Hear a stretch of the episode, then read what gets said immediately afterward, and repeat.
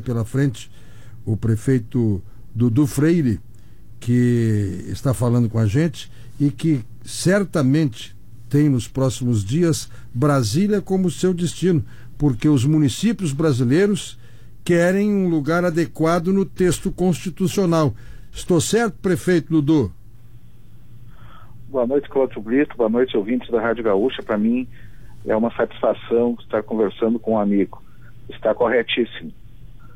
Esta é a luta de todos os municípios brasileiros eh, para que o texto da nova Constituição, eu digo nova Constituição Previdenciária, a reforma previdenciária eh, vai abranger os municípios ou não, mas eu digo nova Constituição porque eu prego a ideia de uma reforma uh, federativa uh, que mude o pacto existente entre Estados, União e municípios para contemplar os municípios com bônus, porque até agora o texto constitucional destinou aos municípios responsabilidades e ônus. Mas uh, a Previdência e o Pacto Federativo estão na pauta dessas visitas que acontecerão a Brasília. Quando é que a FAMURS parte para Brasília, prefeito? Sem dúvida, Cláudio. Amanhã nós estaremos indo, indo a Brasília. A questão da reforma da Previdência e a, a não inclusão uh, no projeto apresentado pelo relator na semana que passou, ela, ela surpreendeu a todos os prefeitos do país inteiro, assim como os governadores, porque em um primeiro momento ela não tinha sido inclusa, depois houve um trabalho muito forte dos governadores solicitando a inclusão e se acreditou que estivesse presente todos os municípios e estados, e o relatório acabou sendo apresentado sem a inclusão dos municípios e estados. Isso causa uma preocupação muito grande, porque nós corremos o risco uh, de termos mais de 4 mil reformas da Previdência, uma diferente da outra. Porque hoje nós temos mais de 4 mil municípios que têm fundo de Previdência próprio, que não estão vinculados ao, ao INSS. Então a gente está tá muito preocupado com essa situação. As federações do país todo se, se dirigirão a, Brasília nessa semana, assim como muitos governadores, na esperança que os municípios e estados sejam incluídos ah, eh, no projeto e que a votação em plenário seja a favor da, da inclusão dos municípios e estados na reforma da Previdência. Um outro drama que também atinge os municípios, e isso é presente cada dia que sai uma informação de que o governo conseguiu repassar recursos para a saúde sempre dando conta de algum grande atraso, mas a, eh, a gente percebe que tem muito rombo, muito buraco para ser preenchido nos orçamentos e a notícia de um repasse que às vezes é festejado porque uma determinada região teve dois ou três municípios contemplados, nos faz pensar que há uma centena de outros municípios com hospitais fechando, postos de atendimento sem funcionários, sem medicamentos. Como é que está esta relação da saúde pública que o município acaba, às vezes, com a gestão plena, tendo que enfrentar, mas os recursos estão com as torneiras fechadas? É, sem dúvida, eh, os atrasos na saúde vêm preocupando muito. Uh, nós temos aí um valor aproximado de atraso por repasse do governo do estado aos municípios uh, de 600 milhões de reais. São valores desde o ano de 2014 que somam aproximadamente 600 milhões de reais. Todos os 497 municípios do Rio Grande do Sul têm valores a receber há cerca de 40 dias atrás, o governo do estado fez um parcelamento de parte da dívida, um montante aí eh, de 180 milhões de reais parcelados em 16 vezes, mas ainda a gente tem esse valor de 600 milhões de recursos que nem mesmo empenhados estão. Inclusive recursos do ano de 2014 que prescrevem no final desse ano, podendo uh, aí sobrarem eh, processos né, por renúncia de receitas ao, ao, aos prefeitos, aos gestores públicos.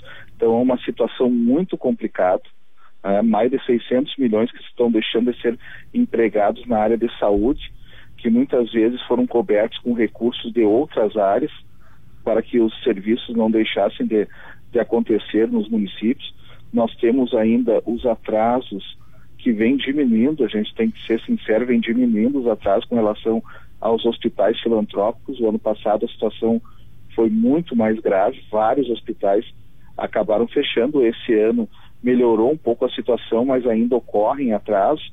E se nós for somar o que tem de atraso com hospitais filantrópicos, com repasse dos chamados pequenos hospitais até 30 leitos e mais com, a, com os municípios diretamente, as secretarias municipais, nós podemos chegar a valores aí superior a 800 milhões de reais.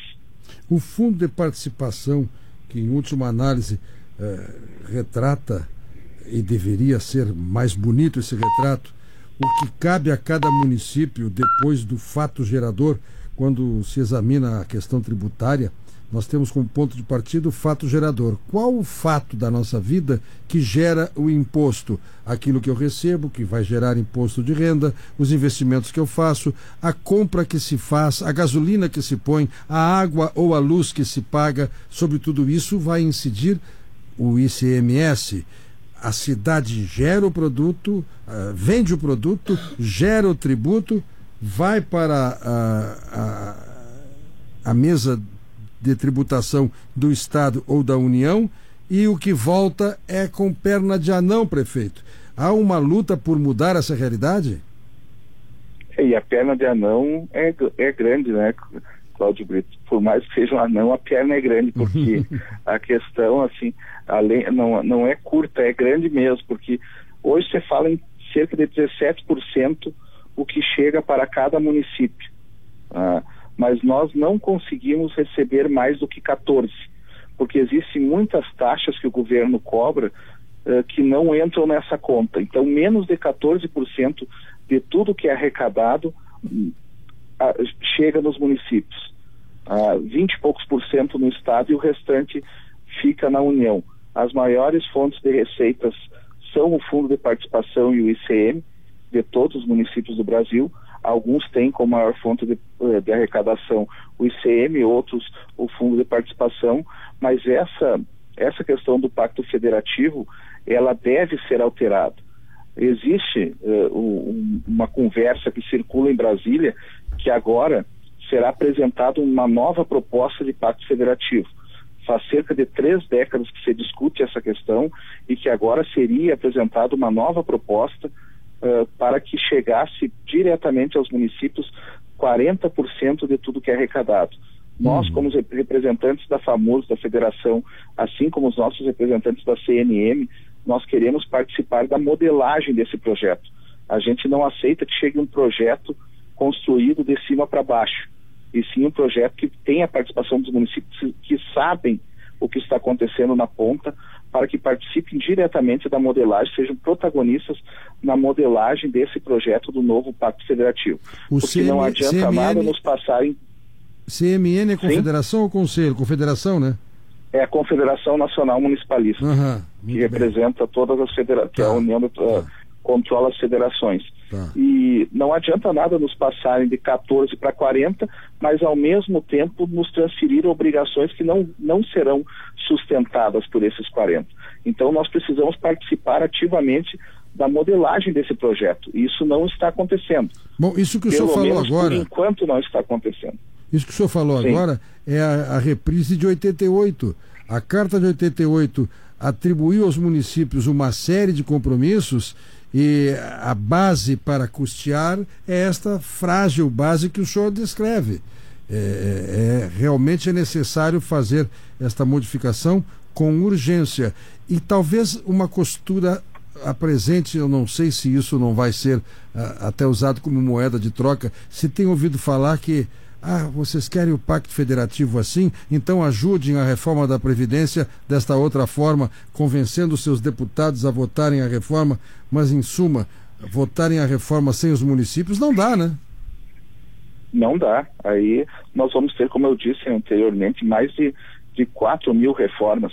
Cada Câmara de Vereadores, cada município irá apresentar um, um, um projeto que, que se difere do município vizinho, assim como os estados também de acordo com a ideologia partidária, de acordo com o apoio que terão.